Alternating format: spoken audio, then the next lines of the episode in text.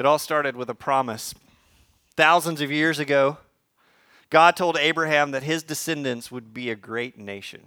Abraham and Sarah had how many kids? Zero. And then God made this incredible promise. God told Abraham, He said, Your descendants are going to be like the stars in the skies. That's how numerous they're going to be. They're going to be my own people, and through them, all nations will be blessed. But there's a problem because hundreds of years uh, after the pyramids are built, God's holy people find themselves slaves in Egypt. You guys remember this? You remember your Bible stories from when you were a kid? The people of God are slaves under the pharaohs. They're they're being forced to make bricks without straw and in these horrible conditions and God's people cry out, "God, rescue us. God, save us." And God hears their cries and arranges a rescue mission. He sends a man with a speech impediment, uh, maybe because uh, when he this man was a child, he held a coal in his mouth. For some of you Bible uh, scholars, you can look that up. His name is Moses. And God sends Moses to Pharaoh to bring out God's chosen people to fulfill his promise to, to build his nation. And Pharaoh says, No. You guys seen the Charlton Heston movie? I can't I can't teach the Exodus without thinking of Charlton Heston. I just can't.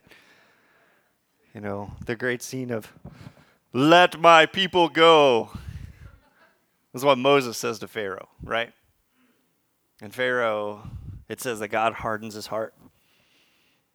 Stubborn Pharaoh refuses to let the Israelites go, refuses to let God's people go, wants to keep them in slavery so they can keep working for him. And so God sends a series of plagues to soften Pharaoh's heart, right? Do you remember these? How many plagues were there? Ten. The first nine, not so bad. We made them through them, frogs and all kinds of weird things. But it's really the tenth one that is the big one. Because, because God says, I'm going to send the angel of death into your home and all of your firstborns will be killed. Unless you do what? Yeah, your instruction is to take the lamb, a, spot, uh, a spotless lamb, and slaughter it.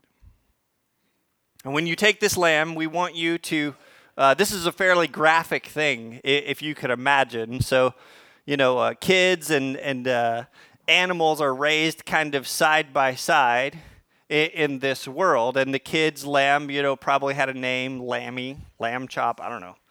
Um, pretty graphic. Are instructed to slaughter this lamb and then to take the blood of the lamb and to wipe it where? To smear it where? On the doorpost of the house, probably where the names of the people living in the house were written. It's pretty important. And then they're supposed to stay inside their house and they're supposed to have a feast on this lamb. You have to eat the whole thing up. And uh, uh, while they're inside feasting on this lamb, the angel of death is going to move through, and any house that doesn't have the marking, their firstborn is going to be killed. But if you have the blood on your doorpost, if you have the blood on your on your home, if you sacrifice this lamb, you and your firstborn will be saved. The kids are in the home probably ask, "Well, why does Lammy have to die?" Can you imagine this? Why did why did we have to kill our lamb? Now imagine you're this is a great time as a parent, teaching moment with your kids. The parents got to say, Well, it was the lamb or it was your brother. Because the lamb is a substitutionary sacrifice, one for another. And the blood over the names creates a new covenant, a new agreement, a new relationship. Blood is the price. And if you have the blood on your doorpost, literally the angel of death would pass over your house. And with this one final plague, Pharaoh's will is broken. And the formation of Israel, God's chosen people, begins. Moses leads them out of Egypt. And every year, the Jewish people are instructed. Memory is incredibly important to God. Every year, the people of Israel celebrate, God's chosen people, every single year celebrate this same feast again, and they call it Passover. Nearly 2,000 years later, Jesus is going to ride into Jerusalem. It's kind of where we're at in Luke's story, in his travel gospel. Jesus rides into Jerusalem to celebrate a meal with his apostles, with everyone else. He is there to celebrate Passover. And as he's coming in, it's it, there's a pretty interesting scene where Jesus sends two of his apostles into town and say, "Hey, I want you to go and prepare a place for us to have this meal, this shared experience, this Passover meal together. I want you to go into town, and when you go into town, there's a guy that he actually has already set everything up for it. Uh, you'll recognize him because he will be carrying a water pitcher. Uh, he'll be carrying water. So." Uh, I know that doesn't mean anything to us, but basically, Jesus was saying, You'll recognize this guy because he'll be in drag. He'll have lipstick and a dress on. That's what it'll that's what it'll appear like because men do not carry water in this society ever ever ever. That is a woman's job. And so it's pretty interesting that Jesus says, hey, this guy's going to be easy to recognize. And it's true. Like everyone would have, uh, man, would you love to be the guy the Holy Spirit chose to have this job? Like everyone in town recognized, dude, what are you doing? Why are you wearing lipstick? What's happened? You know, that's, that's the whole, it's a really fascinating scene. And so the apostles march into Jerusalem, and they, it's pretty obvious hey, there's a guy carrying water. He's the one and this guy has prepared a room for Jesus and his apostles to share Passover. And this is what it says in Luke chapter 22, verses 14 through 20. It says, When the time came, Jesus and the apostles sat down together at the table. And Jesus said, I have been very eager to eat this. What are those two words? Said, I've been eager to eat this Passover meal with you before my suffering begins. For I tell you now that I won't eat this meal again until its meaning is fulfilled in the kingdom of God. Then he took a cup of wine and gave thanks to God for it. Then he said, Take this and share it among yourselves, for I will not drink wine again until the kingdom of God has come. And he took some bread and he gave thanks to God for it. Then he broke it in pieces and gave it to the disciples, saying, This is my body, which is given for you. Do this to remember me. And after supper, he took another cup of wine and said, This cup is the new covenant between God and his people, an agreement confirmed with my blood, which is poured out as a sacrifice for you. You see what he did there? Last week we talked about Jesus entering in into Jerusalem and he has this triumphant entry and he goes into the temple and he drives people out. At the end of Luke, the disciples are amazed at how beautiful the temple is. And we talked about the temple of Herod last week. It was covered in so much marble and gold. It, it sat on a flattened mountaintop. It looked like a snow covered peak. It was a wonder of the world. It took 10,000 skilled laborers 100 years to build. And Jesus said, Hey, that's all going to be torn down, and I'm going to replace it. The place of your worship this temple is now going to be not a destination, not an address, not a GPS location. It's me. And now Jesus sits with his apostles around a table and says, Hey, you see that lamb we just slaughtered? That's me.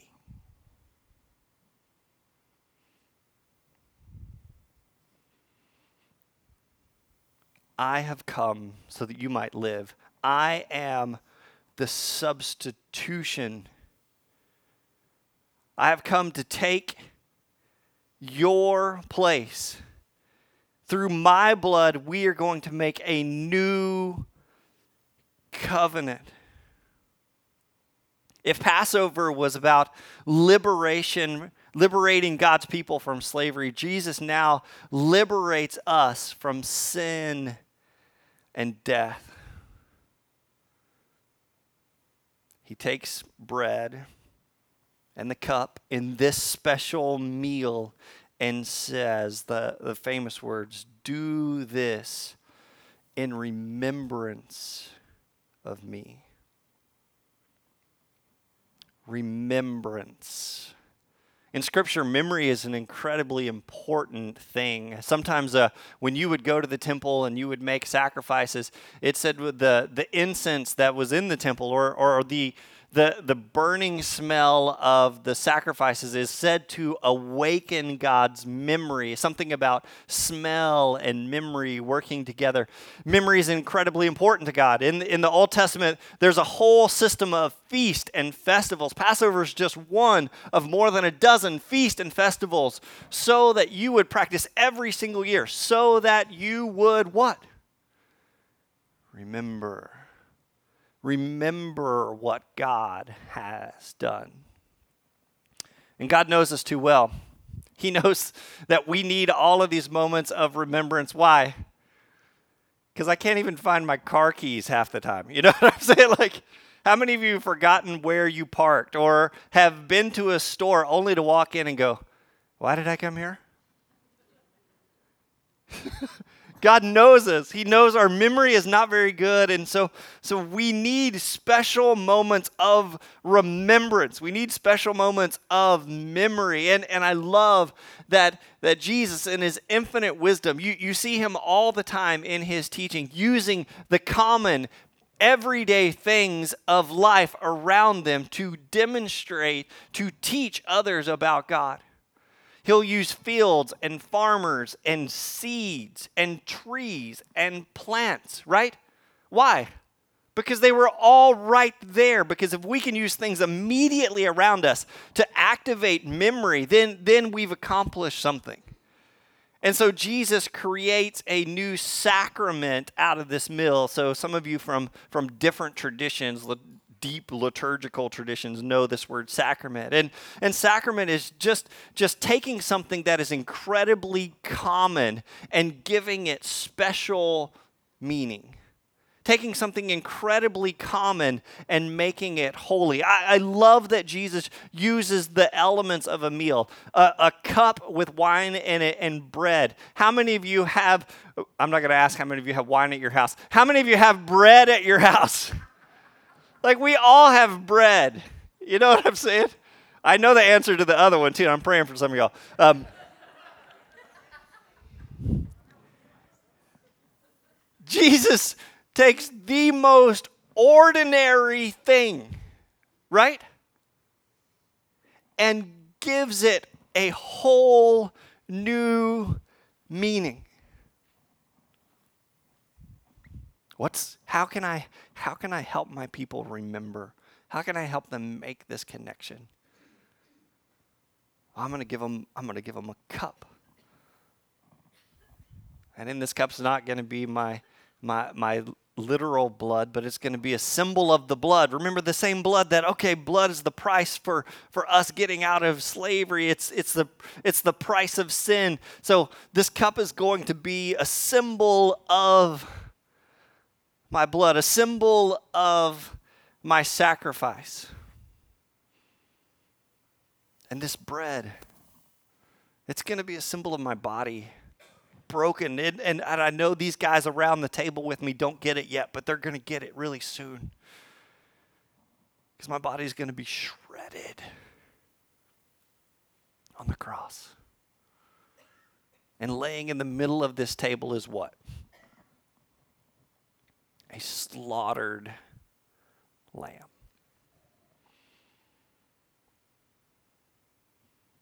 I love that he uses these these things from everyday life. I love that he uses bread we don't have to go, and it's not some special element. It's one of these things we all have. It's it's kind of a, even a sign of he he almost there's almost this sense of when you when you take take these everyday things, not just once a week on a Sunday, but but every day when you take these things, uh, literally Jesus prays, "Give us this day our daily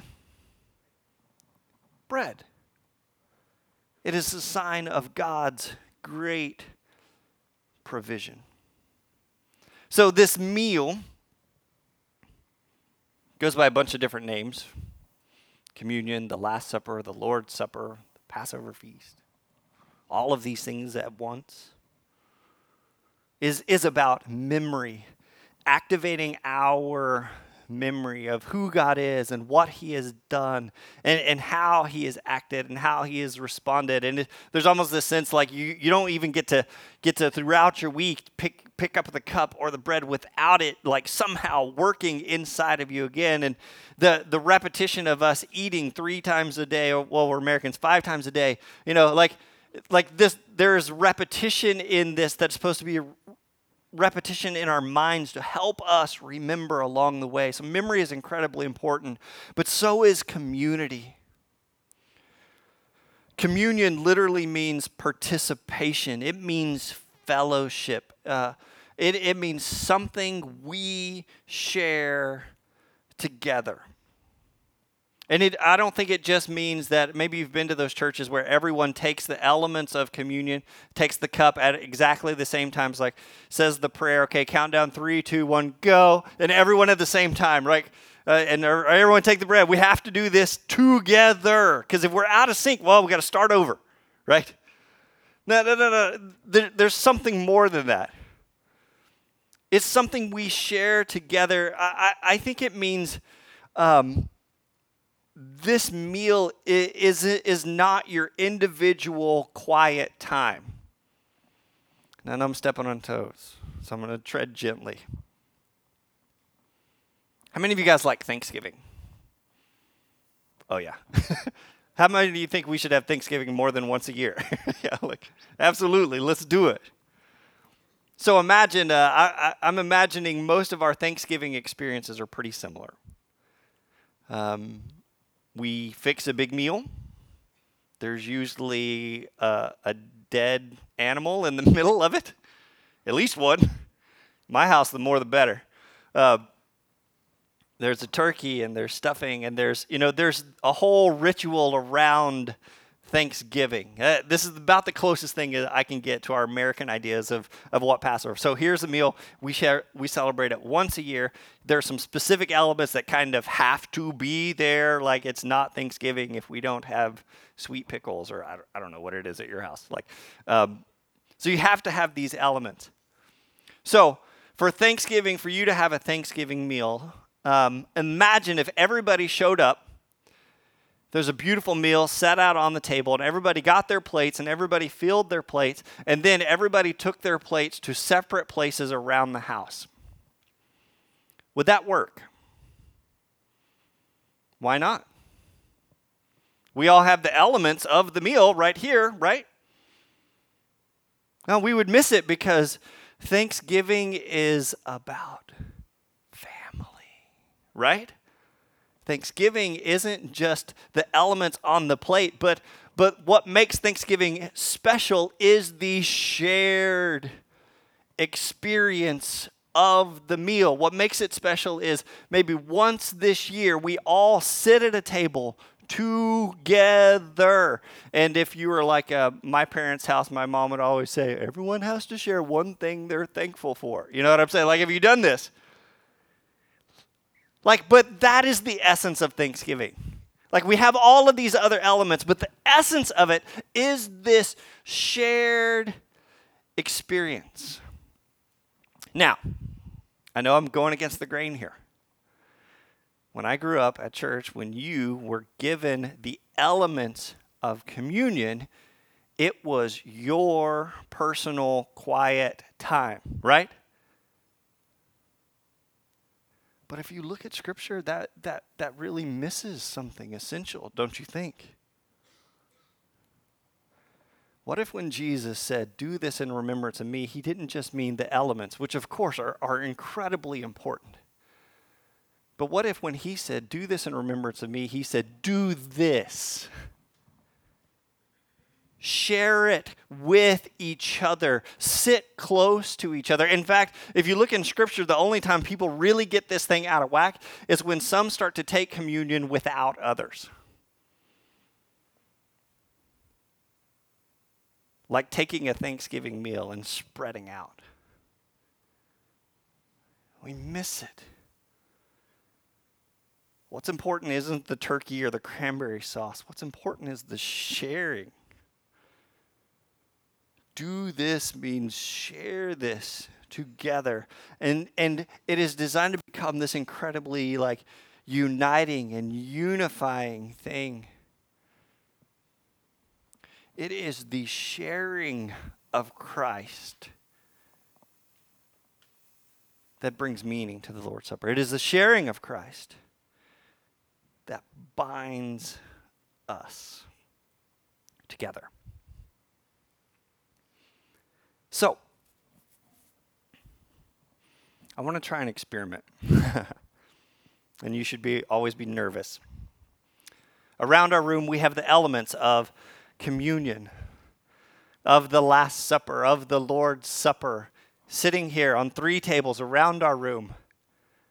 We, we have the element of the cup and we have the element of the bread, incredibly important and significant and packed with meaning.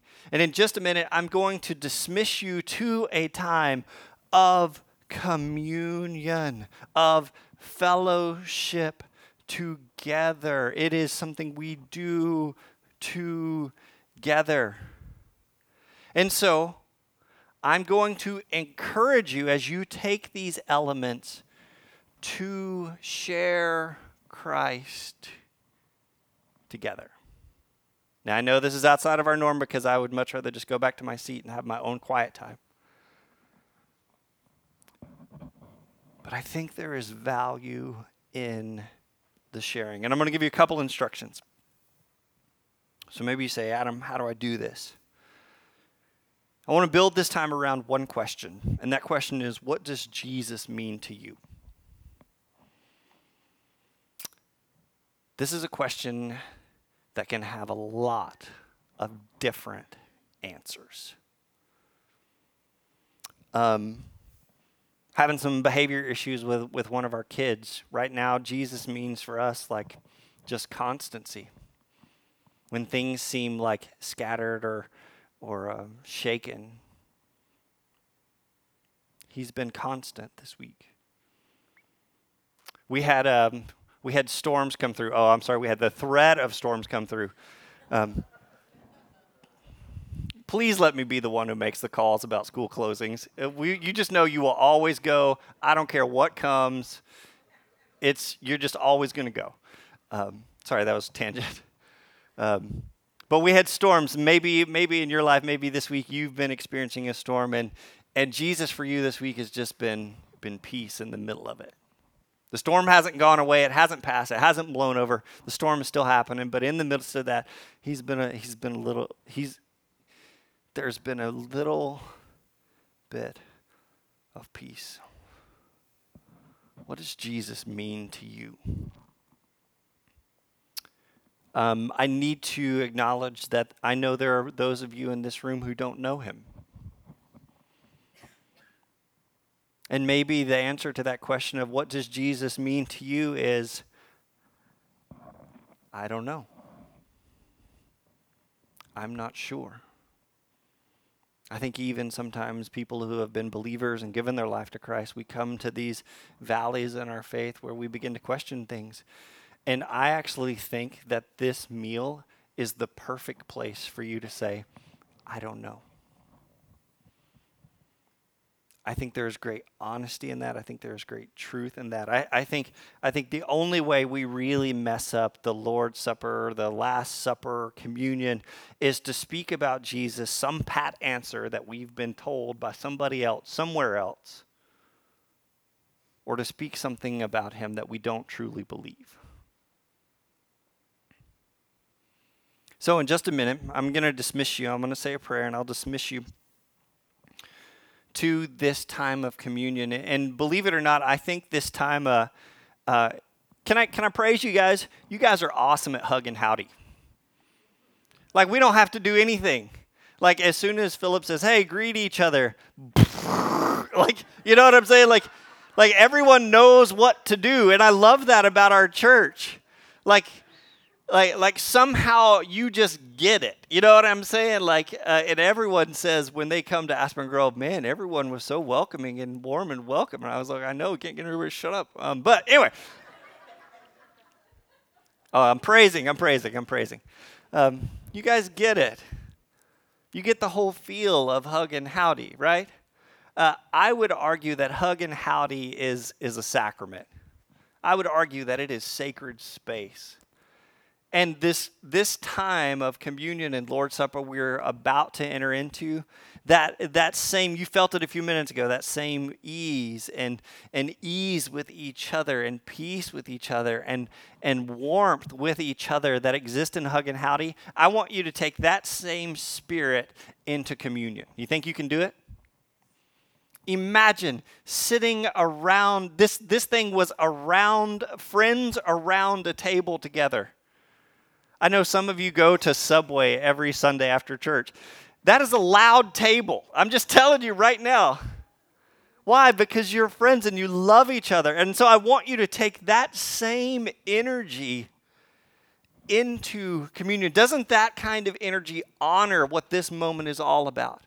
And with that same energy, I want you to just take turns answering the question what does Jesus mean to you?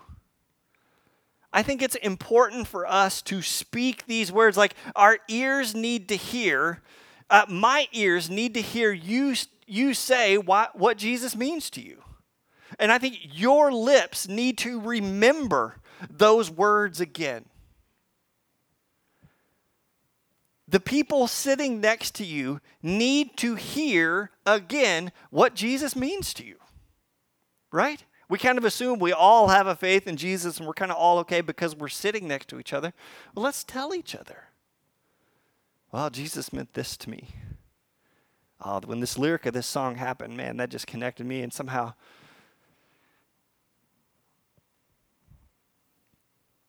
I want to put a special call out to you. Um, maybe the people you're sitting next to, um, not enough just to sit shoulder to shoulder, but I want to give a special call out to parents. If you're a parent in this room and you have kids in this room, now is your chance. Now is your chance. Your kids want to know what you believe about Jesus. And they need to hear it from your own lips. Amen? Now is your chance. Take advantage of it.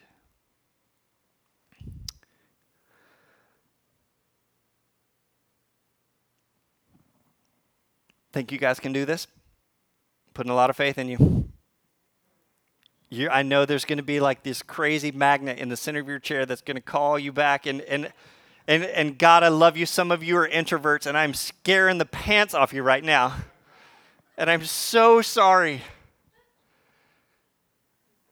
But I believe there is something good about this. And I know some of you are some of you are guests today, and I hope that you receive this time in the warmest, most welcoming way that, that's possible. I hope you receive it in a way that knows that we place incredibly high emphasis on Scripture and what Jesus is trying to do with it. And we don't just want to talk about it, but we want to live into it. So, what is your one question? What does Jesus mean to you? This is the great starting place. I'm going to invite you to stand up, take the elements, and then just spend some time sharing together. Let me pray for you. Go ahead and stand. Go ahead and stand. Let's pray together. Father God, I thank you so much for uh, your son Jesus. I thank you for the example he gave.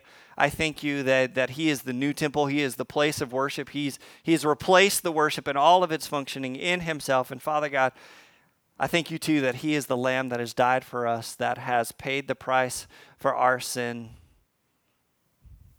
And we recognize Him and remember Him now in this moment we take these elements of communion uh, with, with all of the authenticity and with, with all of the importance that, that we can muster. God, such an important space.